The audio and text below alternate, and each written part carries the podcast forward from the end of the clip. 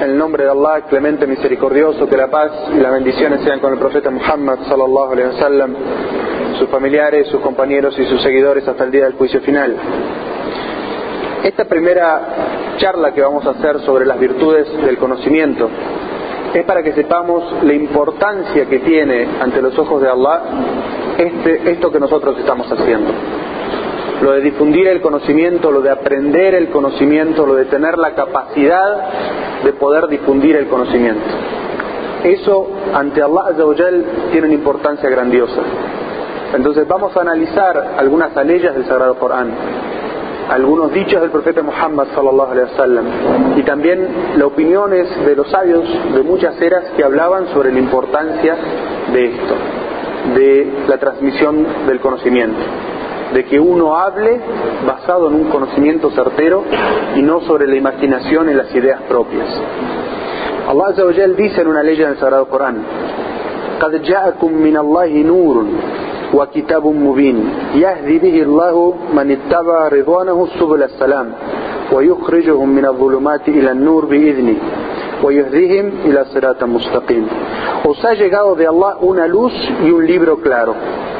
con el cual Allah guía a quienes buscan su complacencia hacia los caminos de la salvación y la paz. Los extrae con su voluntad de las tinieblas hacia la luz y les dirige por el sendero recto. En esta primera ley que vamos a ver, que está en la Sura 5, en la ley 15 y 16 es lo que acabamos de leer, Allah Azza dice que Allah nos ha hecho llegar una luz y un libro. Es decir, los sabios dicen respecto a la luz que es la enseñanza del profeta Muhammad sallallahu alaihi wasallam, la interpretación de lo que está en el libro. Dice, "Qad ja'akum min Allahi nurun wa kitabun mubin." Y otros sabios dicen que el nur, la luz, en esta ley se refiere a la revelación en su conjunto, porque la revelación de Allah es primero el Sagrado Corán y luego lo que inspira al profeta Muhammad sallallahu alaihi wasallam a enseñarnos qué es lo que quiere decir el Sagrado Corán como cuando Aisha radallahu anha fue preguntado sobre cómo era el carácter del profeta Muhammad sallallahu alaihi wasallam, cómo era la actitud de él como persona, dijo su carácter, su actitud como persona es el Corán. Es decir, él, él es la personificación de lo que son las enseñanzas del Sagrado Corán. Entonces Allah nos está diciendo que Él descendió una revelación y que esa revelación tiene un libro, y Allah Azawajal describe este libro con una palabra y dice mubin, es decir, claro, evidente. Entonces, el Sagrado Corán, cuando uno lo lee, los conceptos que tiene no son ambiguos. Los conceptos del Sagrado Corán no son ocultos. Los conceptos del Sagrado Corán son claros y son evidentes. Nos dice qué es el monoteísmo, claramente. Y nos dice qué es el shirk la idolatría, claramente nos dice cuál debe ser el comportamiento de un creyente, lo que es aceptable de él claramente. Y de aquello que es inaceptable de un creyente, lo dice claramente. Por eso Allah Azawajal describe el Sagrado Corán en la revelación como mubin, claro y evidente. Y después Allah nos dice, Yahdi Allahu manittaba ridwanahu subul salam. Dice, con ese libro, con esa revelación, Allah guía a quienes buscan su complacencia por los caminos de la salvación y la paz. Es decir, Allah nos está diciendo primero que del creyente sale una intención. ¿Cuál es la de buscar la complacencia de Allah? Y aquellos que tienen esta intención de buscar la complacencia de Allah, Allah los guía y los hace transitar por un camino que va a describir con una palabra concisa el final de esta ley, pero que dice que los hace transitar por este camino, que es un camino con el cual uno alcanza la complacencia de Allah, alcanza la salvación. Subul salam en esta ley puede significar el camino que nos lleva a la salvación final, que es decir, conseguir la complacencia de Allah, es decir, poder ingresar al paraíso y también salvarse de lo que es el fuego del infierno, la palabra, Subul salam, salam puede significar también como salvación. Y otro significado, otra acepción que tiene es el camino de la paz, es decir, el camino de la pacificación, tanto del ser humano consigo mismo, como la pacificación de la relación del ser humano con su Señor, como la pacificación de la relación de las personas entre sí. Es decir, que quien vive el Corán, quien practica el Corán, obtiene la pacificación en todos los tipos de relaciones posibles. De él con su Señor, de él consigo mismo y de él con el resto de las personas. Y por qué no también decir con el resto de la creación.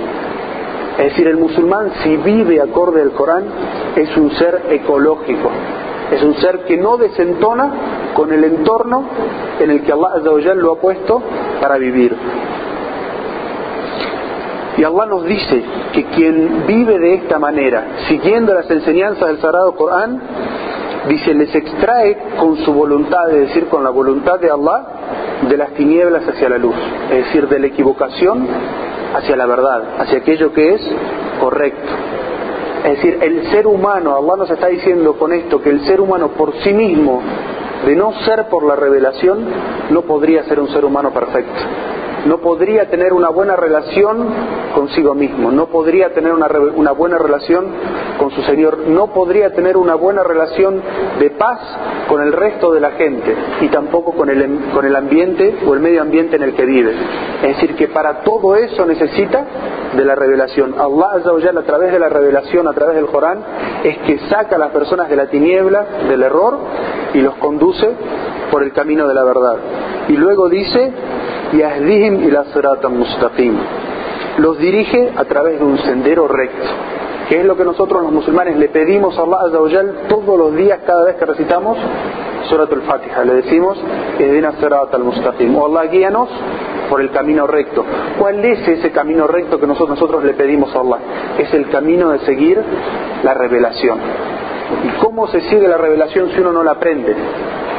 Es decir, esta es la relación que tiene esta ley que estamos leyendo con el, con el título de nuestra conferencia. Es decir, si uno no aprende la revelación, si uno no estudia la revelación, ¿cómo puede vivirla? ¿Cómo puede alcanzar esos caminos de paz? ¿Cómo puede alcanzar esos caminos de salvación? Es decir, que para alcanzar la salvación personal y también ser un ser pacificado con todo el entorno en el que vive, necesita estudiar, aprender la revelación. Y tanto es importante este conocimiento que Allah dedicó una ley en la cual le enseñó al hombre a pedirle a Allah por eso. Y es la única ley en el Sagrado Corán donde Allah le dice al hombre que le, que le pide a Allah más por algo.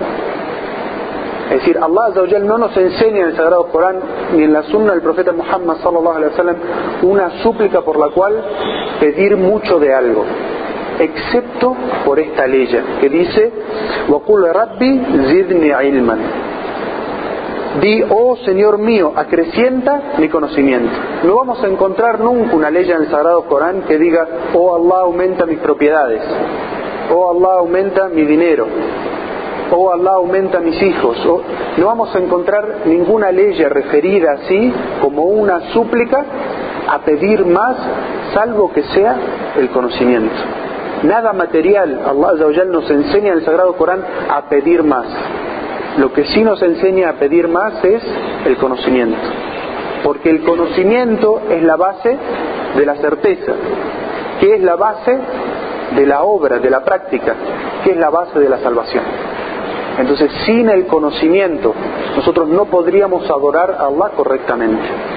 Si Él no nos enseña cómo, si no aprendemos a través del estudio del Sagrado Corán y de la sunna del profeta Muhammad sallallahu alaihi wasallam cómo adorarlo correctamente a Allah, nosotros no podríamos saber cómo. Por eso la importancia del conocimiento que Allah nos enseña a través de una ley a pedirle a Allah humildemente que aumente nuestro, nuestro conocimiento. Y en otra ley, Allah aclara que esas personas que hacen un esfuerzo por buscar el conocimiento y obtienen el conocimiento de Allah con su permiso, es decir, con lo que se llama el tawfiq, con que Allah le concede a una persona la disponibilidad de tiempo, le concede a una persona conseguir con quién estudiar y le concede la bendición de poder retener y comprender, Allah dice, estas personas estas personas están en una situación especial. Y dice en esta ley, en esta ley del Sagrado Corán, قل هل يستوي الذين يعلمون والذين لا يعلمون إنما يتذكر أولو الألباب Dice, ¿acaso son iguales quienes saben, conocen los preceptos de Allah y los ponen en práctica que aquellos que no lo saben? La respuesta, esta es una pregunta retórica, no es que Allah ya le está esperando de nosotros una respuesta. La respuesta a esto es no. Allah nos dice, no son iguales quienes tienen el conocimiento y lo ponen en práctica que quienes no tienen el conocimiento. Es decir, que Allah le está dando, y usa una palabra, Allah que dice, Al yastawi, ¿acaso están en el mismo nivel de consideración los que tienen conocimiento de los que no la tienen? La respuesta es no. ¿Y en consideración de quién? Allah dice, Al yastawi ledina. ¿Acaso están en la misma consideración quienes tienen conocimiento y quienes no? Primero la consideración es de Allah Azawajal y es lo que debe importarnos y primar en nuestra intención de buscar el conocimiento. Es decir, a los ojos de Allah Azawajal que aumente nuestro nivel de creencia, nuestro nivel de que Allah Azawajal acepte de nosotros, que Allah Azawajal nos mire, como se dice, con buenos ojos. Eso es lo que primero que debe importarnos. Pero luego de eso, Luego de eso, la gente de conocimiento, Allah Azawajal, y lo dice en esta ley, eleva a la gente de conocimiento sobre la vista de las otras personas. Es decir, cuando hay un montón de gente y hay una o dos personas que tienen el conocimiento, la gente mira a esa gente de conocimiento, a los sabios, una mirada distinta, una mirada de respeto, una mirada de consideración, que no es lo que la persona de conocimiento está buscando, pero Allah le está diciendo si alguien quiere buscar el honor de las personas, que la gente lo respete, que busque el conocimiento, porque no es igual quien tiene conocimiento que quien no tiene conocimiento. ¿Por qué? Porque acaso Allah nos está diciendo que busquemos una especie de eh, jerarquías entre las personas, no. En el Islam no hay jerarquía, somos todos iguales. Pero aquellas personas que tienen el conocimiento están capacitadas para facilitarle la vida a las personas. Porque guían a las personas por los caminos de la salvación y de la paz. Y como vamos a estudiar en un hadith más adelante, aquellos que no tienen el conocimiento y quieren estas situaciones de apariencia ante la gente, lo que hacen en realidad es hacerle la vida difícil a las personas y los llevan por caminos de, desvío y extravío. Escuchen estas palabras del profeta Muhammad sallallahu alaihi wasallam. Bashiru wa la tunaffiru. Yassiru la El profeta sallallahu alaihi wasallam educaba a sus compañeros en cómo difundir el Islam, cómo dirigirse a la gente. Y les dijo cuatro palabras.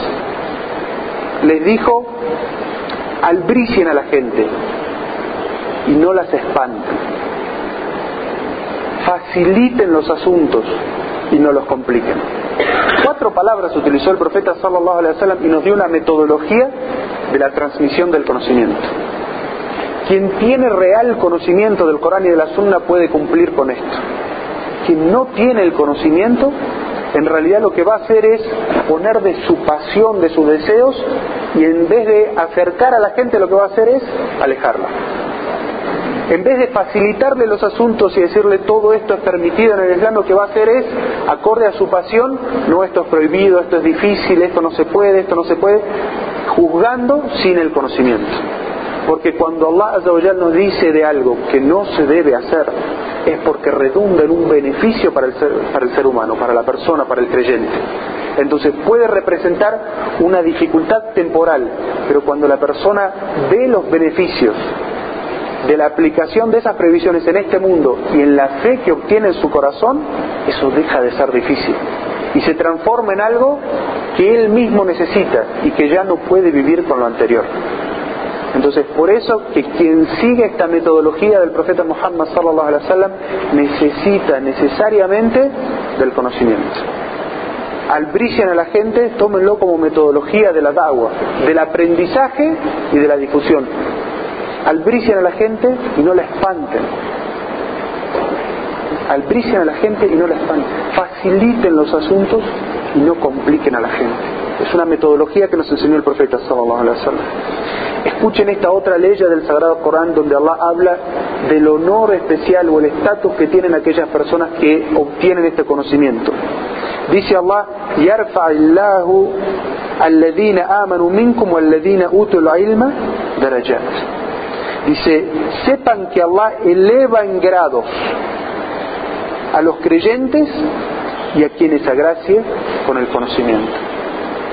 Es decir, Allah Azzawajal nos está dando las dos cosas, nos está mencionando las dos cosas por las cuales una persona se eleva en grados por encima del resto.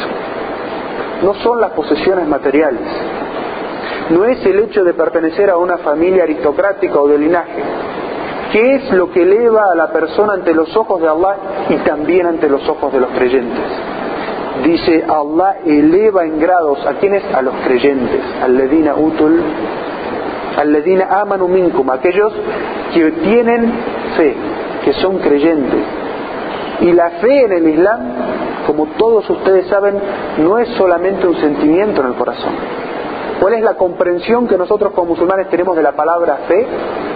Es un sentimiento en el corazón, una expresión con las palabras y una vivencia con todo el cuerpo. Eso es fe para nosotros. No es solamente el hecho de decir yo creo algo, es decir, lo que yo siento en mi corazón. Eso no es fe para el musulmán. Cuando Allah Azza wa está diciendo al ledina amanu minkum, es decir, los que tienen la sensación, la fe en el corazón, la transmiten y la aplican con sus palabras y también viven acorde a ellos. A esos Allah los eleva en grados. Es decir, Allah los ve con una mirada distinta y hace que los creyentes, los musulmanes también vean a esta gente de fe y de práctica con ojos distintos, que los vean como sus ejemplos. Y no solamente eso, no se refiere solamente a la fe, sino que, fíjense esto último que dice en la ley, dice, utul ilma darajat. Y aquellos que les concede el conocimiento los eleva en grados. Es decir, que aquella gente que busca el conocimiento, que se esfuerza por obtener el conocimiento, a estas personas Allah los eleva en grados. Y como dijimos, los eleva en grado a los ojos de Allah es decir, que quien tiene el conocimiento, quien obtiene la ciencia, la comprensión, a los ojos de Allah es mejor. ¿Alguien ve los ojos de Allah? ¿Alguien puede saber cuál es la consideración de Allah hacia las personas y el conocimiento está nadie. Allah que conoce lo que está en los corazones de las personas es quien sabe, quien tiene el conocimiento. A esos Allah los ve de una manera distinta pero también, como dijimos, quien tiene el conocimiento y lo practica, lo vive, se eleva en los ojos de las personas. Escuchen, el profeta Muhammad sallallahu alaihi wasallam nos dice unas palabras que hablan sobre la virtud de quien dedica de su tiempo para buscar el conocimiento. Abu Huraira, que era un compañero del profeta sallallahu alaihi wasallam, narró que el mensajero de Allah dijo: quien emprenda el camino para adquirir el conocimiento Allah le facilitará el camino que lo conduzca hacia el paraíso. No se reúne un grupo de musulmanes en una de las casas de Allah para recitar el libro de Allah y estudiarlo sin que el sosiego descienda sobre ellos, les cubra la misericordia, los ángeles los rodeen y Allah los mencione entre quienes están ante Él. Y quien se retrase en realizar buenas obras, de nada le servirá su linaje. Y en una narración similar, es decir, otras palabras del profeta Muhammad wasallam que hablan sobre la misma situación, dijo: A quien siga un camino en búsqueda del conocimiento, Allah le facilitará el camino hacia el paraíso. Y ciertamente los ángeles bajan sus alas ante quien procura el conocimiento en señal de complacencia por lo que hace. Y todo cuanto existe en los cielos y en la tierra pide el perdón por el sabio, hasta la ballena en el mar la virtud del sabio respecto de los demás siervos es como la virtud de la luna sobre el resto de los astros. Los sabios son los herederos de los profetas y ciertamente los profetas no dejaron en herencia monedas de oro ni de plata, sino que dejaron el conocimiento como legado. Y quien lo adquiera obtendrá algo realmente importante. Estos dos hadices del profeta Muhammad sallallahu alaihi wasallam nos hablan sobre la virtud del conocimiento, la virtud de quien obtiene el conocimiento. En el primer hadith el profeta sallallahu alaihi wasallam dice, quien emprenda un camino para buscar el conocimiento, Allah azza le hará fácil el camino que lo conduzca al paraíso. Entonces, analicemos estas palabras del profeta sallallahu alaihi wasallam. Todos ustedes emprendieron un camino para estar hoy aquí. Algunos tuvieron que dejar el trabajo, otros tuvieron que dejar el estudio. Todos ustedes dejaron de hacer cosas que eran importantes para ustedes para estar aquí en este momento buscando el conocimiento. Entonces, esto es como dice el profeta sallallahu quien emprende un camino para buscar el conocimiento.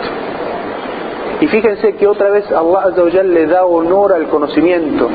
No van a encontrar un hadith que diga, quien emprenda un camino buscando ganarse un salario digno, Allah le hará fácil el camino al paraíso. No lo van a encontrar. Aquella persona que trabaje día y noche para comprarse una casa, Allah le facilitará el camino al paraíso. No van a encontrar un, un hadith que diga eso. Allah le da una importancia especial a la fe y al conocimiento porque significan que quien lo aprende y lo practica es la felicidad completa en este mundo y la salvación en el más allá. Porque eso es lo que nos está diciendo en el hadith, que Allah le facilita el camino al paraíso. ¿Acaso significa que cuando ustedes toman el ómnibus para ir a buscar el conocimiento se abre una puerta y entran al paraíso? No. Allah dice, le facilita los caminos que lo llevan al paraíso. ¿Y cómo se alcanza el paraíso? ¿Acaso no es aprendiendo cómo hacer correctamente las cosas? Entonces lo primero que Allah le facilita es la obtención del conocimiento. Allah le facilita el tiempo libre, que es una de las grandes bendiciones. Solamente la gente que puede disponer de un poco de tiempo libre se da cuenta la bendición que es tener tiempo libre. Cuando uno, a todos nos llegan etapas en la vida en las que no disponemos de un minuto ocupado entre el estudio, el trabajo, la no tiene un momento para dedicarle al aprendizaje del conocimiento y hacer oraciones voluntarias. En ese momento la persona se da cuenta lo valioso que es tener tiempo libre para estudiar, tener tiempo libre para difundir, tener tiempo libre para hacer actos voluntarios. Entonces, aquella persona que tenga la intención de buscar el conocimiento, Allah empieza por facilitarle su vida para que tenga, encuentre el tiempo libre para estudiar el conocimiento y luego le da fe para que pueda practicar eso en sí mismo. Y luego le da la oportunidad de ganarse la recompensa de enseñar a las otras personas. Y enseñar de una manera que incluso una vez de muerto le sigan llegando recompensas por el, mensaje o las enseñanzas que transmitió. Esa es la forma en la cual Allah le facilita el camino a aquellos que buscan el conocimiento. No es que se vaya a abrir un, camino celestial lleno de rosas adelante de ustedes para que vayan caminando al paraíso, no.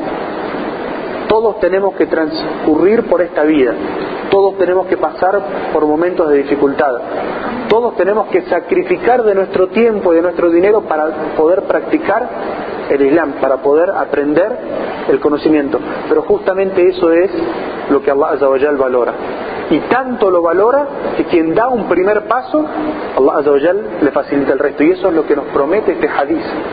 Que quien da un paso buscando el conocimiento, emprende un camino buscando el conocimiento, Allah le hace fácil las otras cosas. Para que finalmente consiga a través de ello la entrada al paraíso. Y en este hadith, en el primero, Allah nos da un ejemplo. Y dice, aquellos que van a una de las casas de Allah, es decir, las mezquitas, o las musallas, que son pequeñas mezquitas, para aprender el libro de Allah, es decir, el Sagrado Corán.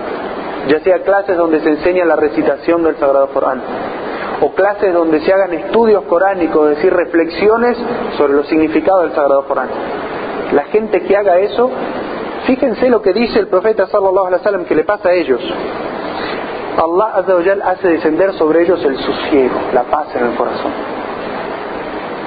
Es decir, toda esta gente, todos nosotros, cuando corremos detrás de las cosas materiales, ¿qué es lo que estamos buscando por detrás de ello? Cuando hacen publicidad de las cosas materiales en la, en, la, en la televisión, en la radio, ¿qué es lo que muestran como el objetivo último? Una publicidad cualquiera de un banco, ¿acaso muestra a la gente haciendo una cola para pagar la luz o pagar el gas o, para depositar dinero? No, muestra a una persona en un jardín verde jugando al gol, ¿verdad? Es decir, que a través de ese banco va a conseguir paz. Ese es el mensaje que nos está transmitiendo esta publicidad. Cuando nos quieren vender una casa, ¿qué nos muestran? ¿Todo el trabajo que uno tiene que hacer para ganar el dinero para pagar la casa? ¿O nos muestran imágenes de felicidad familiar? Es decir, lo que uno puede obtener en ese lugar. Es decir, todas esas cosas materiales uno una las busca o nos quieren vender esas cosas materiales buscando el sosiego, la pacificación. ¿Dónde encuentra el musulmán la pacificación de su corazón? ¿Acaso en las cosas materiales? Allah nos está diciendo algo tan sencillo como quieren el sosiego, la paz, caminen a las casas de Allah, a las mezquitas a estudiar el Corán. Quienes hagan eso, Allah hará descender sobre sus corazones el sosiego. Y no solamente eso, sino que los cubre con su misericordia. ¿Cuántas cosas uno hace buscando la misericordia de Allah? Todos somos seres humanos y en algún momento cometemos errores y equivocaciones y caemos en el susurro de Shaitán y cometemos pecados. Todos los seres humanos son así. Aquellas personas que van a la mezquita a estudiar el Sagrado Corán, a adorar a Allah, Allah desciende sobre ellos la misericordia. Incluso en otra narración que nosotros no mencionamos en este escrito, dice que cierta vez el profeta sallallahu alaihi wasallam estaba enseñando el conocimiento y se sentaron, vinieron tres personas y se sentaron. Entonces, Allah le informó a los ángeles que Él había descendido su misericordia y había perdonado todos los pecados de esas personas. Entonces un ángel le dice a Allah, pero entre ellos había una persona que vino porque estaba esperando algo material de uno de los que estaban estudiando, no vino a aprender, no vino a recordar a Allah. Él tenía una necesidad material de alguien que estaba en esa reunión. Es decir, estaba esperando para obtener un beneficio mundano. Y Allah dice, sobre todos ellos, sobre todos los que estaban en esa reunión, he descendido mi misericordia, a todos les he perdonado. Entonces fíjense la misericordia, la bendición que tiene ir a la mezquita a estudiar el libro de Allah. Otro de los beneficios que tiene es que los ángeles los rodean.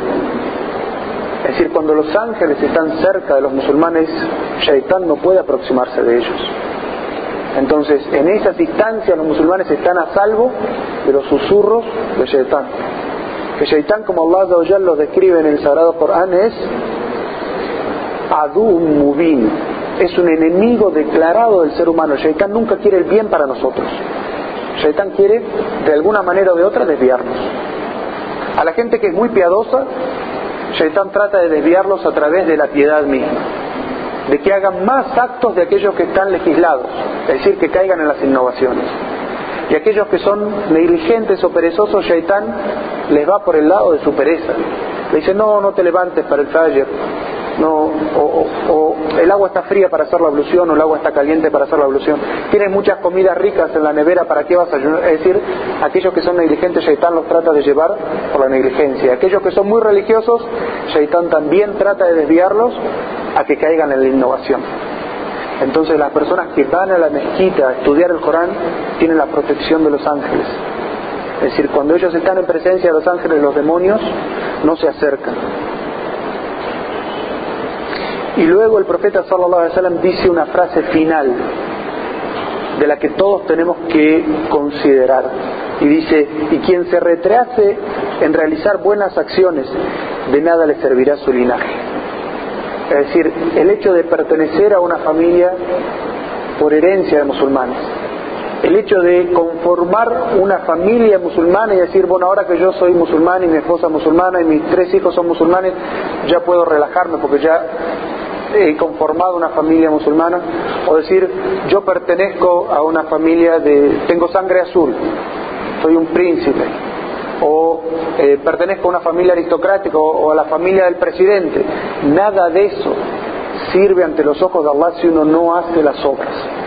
Los sabios siempre mencionan un ejemplo, dicen, ser musulmán es como ser médico. Es decir, ser el hijo de un médico no nos hace médicos. Si uno quiere ser médico, tiene que ir a la universidad a estudiar, hacer las prácticas y luego puede curar a la gente. Por el hecho de ser hijos de musulmanes o de pertenecer a una familia de musulmanes, eso no nos hace ser musulmanes si no lo estudiamos y no lo practicamos. ¿Mm? Y en la otra narración que el profeta sallallahu alaihi wasallam dice, quien siga un camino en búsqueda del conocimiento, Allah le facilitará el camino al paraíso y eso ya lo hemos explicado. Y nos da otro ejemplo, nos dice, los ángeles bajan sus alas ante quien procura el conocimiento en complacencia por lo que hace. Es decir, que los ángeles bajan sus alas en presencia de los que van a buscar el conocimiento, como señal de respeto. Como la señal de respeto que uno conoce en esta nuestra sociedad, que cuando pasa alguien importante la gente se, se saca el sombrero, de la misma manera los ángeles bajan sus alas en señal de respeto ante los que van a buscar el conocimiento. Y luego dice el profeta Muhammad sallallahu alaihi wasallam, todo cuanto existe en los cielos y la tierra, cada creación, aquello que conocemos con vida, incluso aquellos que no tiene vida aparente para nosotros, las piedras, las montañas, las rocas, el agua, dice el profeta sallallahu alaihi wasallam, toda esa creación pide perdón por el buscador de conocimiento. Y nos da un ejemplo y nos dice incluso las ballenas o los peces en la profundidad del mar, ellos saben de quién está buscando conocimiento y piden perdón a Allah por él. Entonces fíjense la enorme recompensa de buscar el conocimiento. Toda la creación pide perdón por uno. Y luego el profeta sallallahu alaihi wasallam nos da una metáfora, una comparación y nos dice que la virtud del sabio, es decir, aquella persona que obtiene el conocimiento, y el ejemplo de quien no tiene conocimiento. Es como el ejemplo de la luna al resto de los astros. Es decir, cuando nosotros levantamos nuestros ojos al cielo y miramos por la noche y vemos esa luna llena y vemos el resto de las estrellas y los astros así pequeños, así es la diferencia del honor que tiene un sabio sobre el resto de las personas a los ojos de Allah y a los ojos de la gente. Entonces, busquen ser de esa gente. Ustedes están, emprendieron ese camino.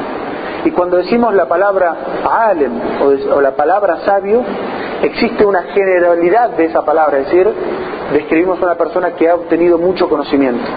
Pero también se puede utilizar esa palabra para una persona que se ha hecho experto en un tema.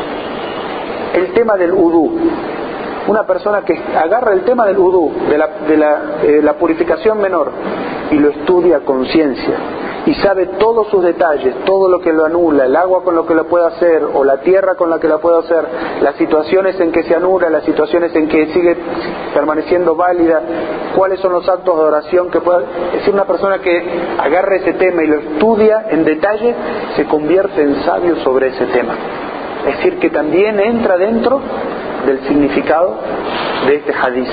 Es decir, que no crean que para tener este, este honor necesitan ser personas que tengan el conocimiento global de todos los temas del Islam, sino que agarren un tema y conviértanse especialistas en ello. Agarren cada uno de estos temas y estudienlos a conciencia, estudienlo en todos sus detalles, sepan perfectamente, ya sea para sus propias situaciones personales como para cuando alguien les pregunte. ¿Cuántas veces a uno que está enseñando en la mezquita, el mismo hermano o la misma hermana, año tras año pregunta, pero ¿y si hago así, se anula mi udú o no se anula mi udú? ¿Cuántos años uno tiene que estar explicando el udú? Porque los libros están, alhamdulillah, traducidos, la gente está para enseñar. De la misma manera que ustedes se esfuerzan por obtener aquel conocimiento que les va a permitir ganarse su sustento y son especialistas en ello y en la terminología y pueden hablar con, eh, con mucho conocimiento, de la misma manera agarren un tema islámico y perfeccionense. De manera tal que cuando una persona ingresa al Islam, la comunidad sabe, fulano es experto en el udú, que fulano le enseñe sobre el udú.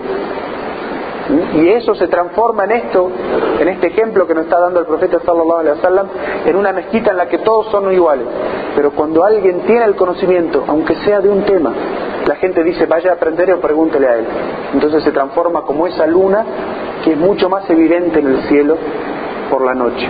Entonces tomen este consejo, agarren un tema y estudienlo en detalle hasta que sean expertos en ese tema. Y luego pasen a otro tema. Evidentemente todos necesitamos saber generalidades, pero agarren un tema y conviértanse en expertos en ese tema. Y luego el profeta sallallahu alaihi wasallam nos dice algo que nos ayuda a todos nosotros a buscar el conocimiento. Y dice, los sabios, es decir, aquellas personas que saben un tema aunque sea, ellos son los herederos de los profetas.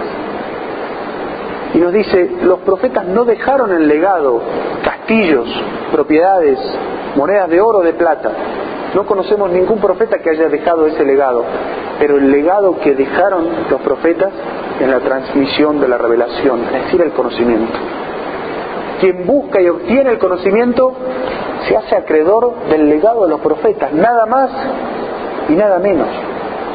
De la misma manera que todos estamos esperando que nos digan, nos llamen de Portugal y nos digan, tenías un ancestro que dejó una herencia millonaria, y eso nos haría inmensamente felices, saber que somos los herederos de los profetas, las personas más importantes de la creación, las que transmitieron el conocimiento más importante, la revelación de Allah a la gente. Nosotros somos herederos de ellos. ¿Cuándo nos convertimos en herederos de ellos? Cuando buscamos el conocimiento y lo obtenemos. Y por eso al final del hadith el profeta sallallahu alaihi wasallam dice quien adquiera este legado, esta herencia, realmente ha obtenido algo importante. Es decir, como diciendo, todos los otros legados económicos no tienen la importancia que tiene este legado. Entonces no dejen pasar esta oportunidad de obtener la herencia de los profetas. Es importante saber que el conocimiento islámico se divide en dos clases.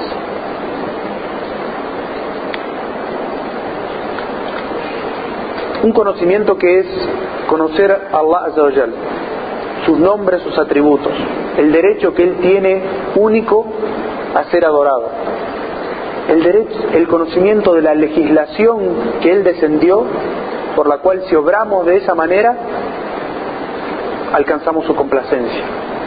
Ese conocimiento es el conocimiento válido, es el conocimiento que da frutos, que da éxito a la persona.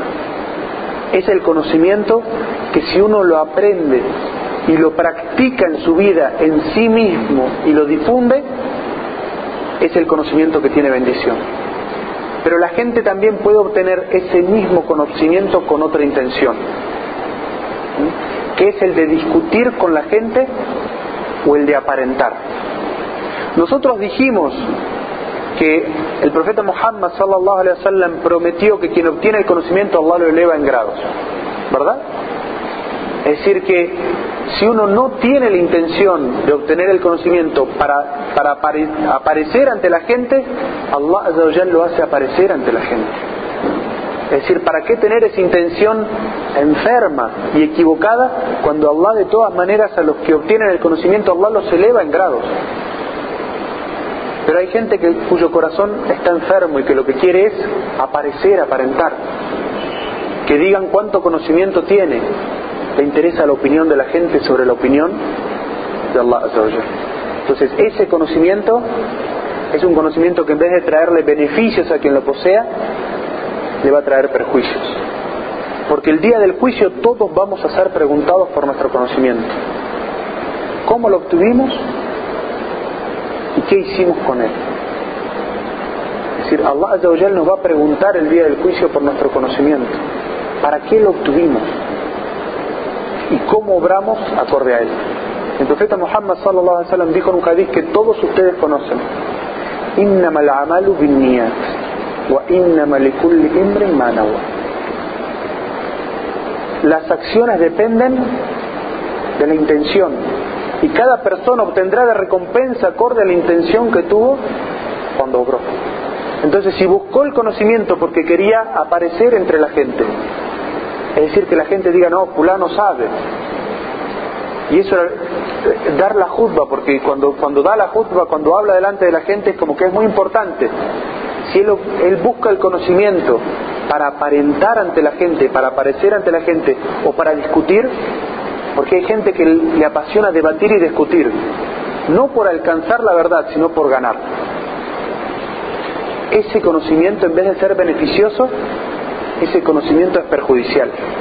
Porque Allah Azawajal, ese día, el día del juicio final, no va a aceptar ni la búsqueda del conocimiento y evidentemente la persona no tiene obras para presentar. Porque no buscó el conocimiento para obrar, sino para aparecer ante la gente y para ganar en las discusiones. Entonces, tengan mucho cuidado para qué buscan el conocimiento. Y sepa que siempre tienen que estar revisando su intención. Porque la intención es algo que se repite constantemente, que uno tiene que purificar constantemente. Fíjense que este hadith del profeta Muhammad sallallahu alaihi wasallam dice innamal amalu binniyat. Es decir, las acciones dependen de las intenciones. Si uno tuviera que transmitirlo o traducirlo literalmente. Es decir, no está diciendo la obra depende de la intención que tuvo en el comienzo de la misma. No, las acciones, es decir, las acciones constantes y continuas, por las intenciones, es decir, al comienzo y continuas también. Es decir, aquella persona que tiene una buena intención al principio, pero esa intención se deforma, se enferma en el camino, es decir, ha perjudicado su acción, no la ha mantenido pura como debía. Y por eso es que ustedes deben estar constantemente revisando su intención. ¿Para qué voy a la mezquita? Para que otros no me critiquen o para aparentar ante la gente que soy religioso o porque realmente me interesa obtener el conocimiento y complacer a Allah. Entonces revisen su intención cada vez que vayan a la mezquita.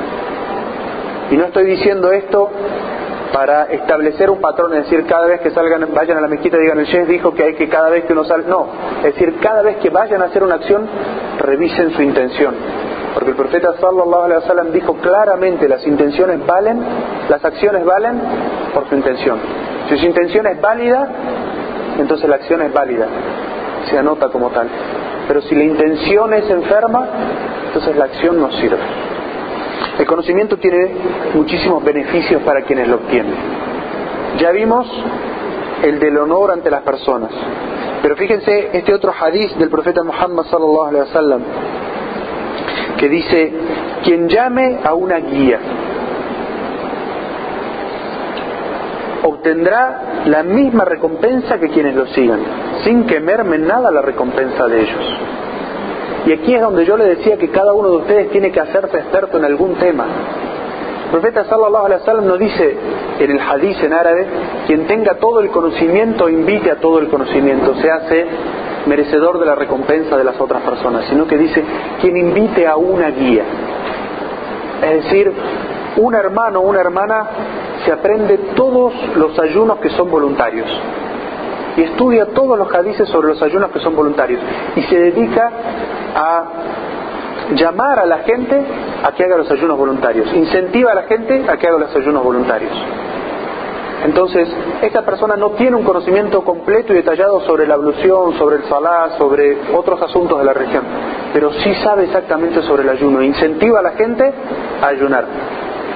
Esa persona se hace acreedora de la recompensa de cada uno de los ayunos de esa persona, sin que merme la recompensa del ayunante. El profeta sallallahu alaihi wasallam dijo: "Addalluna ala khairin quien guía un bien es como si él mismo lo hiciera. Entonces, si ustedes difunden el conocimiento, invitan a la gente a hacer una obra, ustedes no podrían ayunar mil días al año, ¿verdad? Pero invitando a las personas a ayunar, y las personas ayunan porque ustedes las guiaron, porque ustedes las invitaron, porque ustedes les enseñaron cómo ayunar, la recompensa de esos ayunos ustedes la, obtienen escrita para ustedes y la encuentran el día del juicio. Así va a ser que una persona el día del, juicio final se va a encontrar con Allah con que hizo la peregrinación 500 veces. ¿Y quién, quién puede vivir 500 años para hacer la peregrinación 500 veces? Nadie. Pero una persona que se dedicó a incentivar a las personas a que ahorren para hacer la peregrinación y enseñaba a la gente cómo hacer la peregrinación y la gente hizo la peregrinación por este mensaje. el día del juicio se va a encontrar con, todas estas peregrinaciones a su favor, como si hubiera peregrinado todas esas veces. Entonces fíjense el beneficio enorme que tiene aprender para después enseñar. Es decir, que la recompensa de todas las personas que obren por lo que ustedes enseñaron va a estar anotado en su favor. En otro hadith el profeta sallallahu alaihi wasallam nos dice que el conocimiento es algo de las pocas cosas que uno puede envidiarle a otra persona. Y ustedes saben que la envidia es algo ilícito. Y el profeta sallallahu alaihi wasallam dijo, la envidia carcome las buenas obras de la misma manera que el fuego carcome la leña, la madera. Pero en algunas pequeñas cosas la envidia sana, es decir, desear tener lo mismo que esa persona, es lícito. Y una de ellas es el conocimiento. El profeta sallallahu alaihi wasallam dijo en un hadiz, no hay envidia sana excepto en dos situaciones. Un hombre al que Allah le hizo rico y gasta su dinero en corresponder los derechos de Allah. Y una persona a la que Allah le concedió sabiduría y conocimiento y actúa según él y lo transmite. Fíjense estas palabras del profeta sallallahu alaihi wasallam. Si uno ve una persona, un ejemplo, que Allah le concedió la sabiduría y el conocimiento, la practica en sí mismo y la transmite a otros. Nos está diciendo el profeta sallallahu alaihi wasallam, esa persona es digna de envidia. ¿Qué significa la envidia en este contexto? Desear tener lo mismo. Porque la envidia enferma, y por eso dijimos la envidia sana, la envidia enferma es cuando uno ve algo material en una persona y dice, ojalá yo tuviera eso y él no. ¿Verdad? Esa es la envidia enferma. Pero la envidia sana, ¿cuál es? Ojalá yo tuviera lo mismo que, es decir, yo pudiera alcanzar lo que esa persona ha alcanzado. Y fíjense que el profeta sallallahu alaihi wasallam nos está describiendo algo en este hadith que no se hereda, es decir, que es fruto del esfuerzo de la persona. Es decir, uno no puede, o todavía no ha llegado el momento en el que uno agarra un chip, se lo inserta y obtiene todo el conocimiento sin ningún tipo de esfuerzo, ¿verdad? Es decir, alcanzar el conocimiento es a través del esfuerzo, de sentarse a estudiar, de que los ojos duelan de tanto leer, de esforzarse en memorizar, de poner en práctica el conocimiento, porque el conocimiento que no se pone en práctica, no se enseña, se olvida. Es decir, todo ese esfuerzo, profeta sallallahu alaihi wasallam nos está diciendo, es digno de envidia. Es decir, si ven esas personas, traten ser, de ser como ellos. Y por último, vamos a hablar de un hadiz que el profeta sallallahu alaihi wasallam le dijo a Ali, radallahu anhu, y le dijo por Allah, es decir, el profeta sallallahu alaihi wasallam, que no era una persona que jurara mucho. El profeta sallallahu alaihi wasallam juraba por aquellas cosas que eran realmente importantes. Le dijo, si Allah guía a través de ti a una sola persona, es mejor para ti que obtener la propiedad más valiosa de este mundo. Es decir, todos nosotros anhelamos tener las propiedades más valiosas de este mundo, las cosas más valiosas de este mundo. Sin embargo, el profeta sallallahu alaihi wasallam le dice, le da una indicación a Ali, uno de sus compañeros, y le dice, el hecho de que Allah guíe a una persona a través tuyo. Y esto requiere primero que la persona haya estudiado, tenga los argumentos para enseñarle a esta persona y le dedique su tiempo, porque nadie guía a una persona simplemente diciéndole una palabra, sino que necesita un esfuerzo de sentarse a guiar, de dedicarle tiempo para guiar a esa persona. Quien haga eso y Allah le conceda la guía a esa persona, eso es equivalente para uno mejor que todo lo que exista en este mundo, la propiedad más valiosa. Uno se hace acreedor de eso.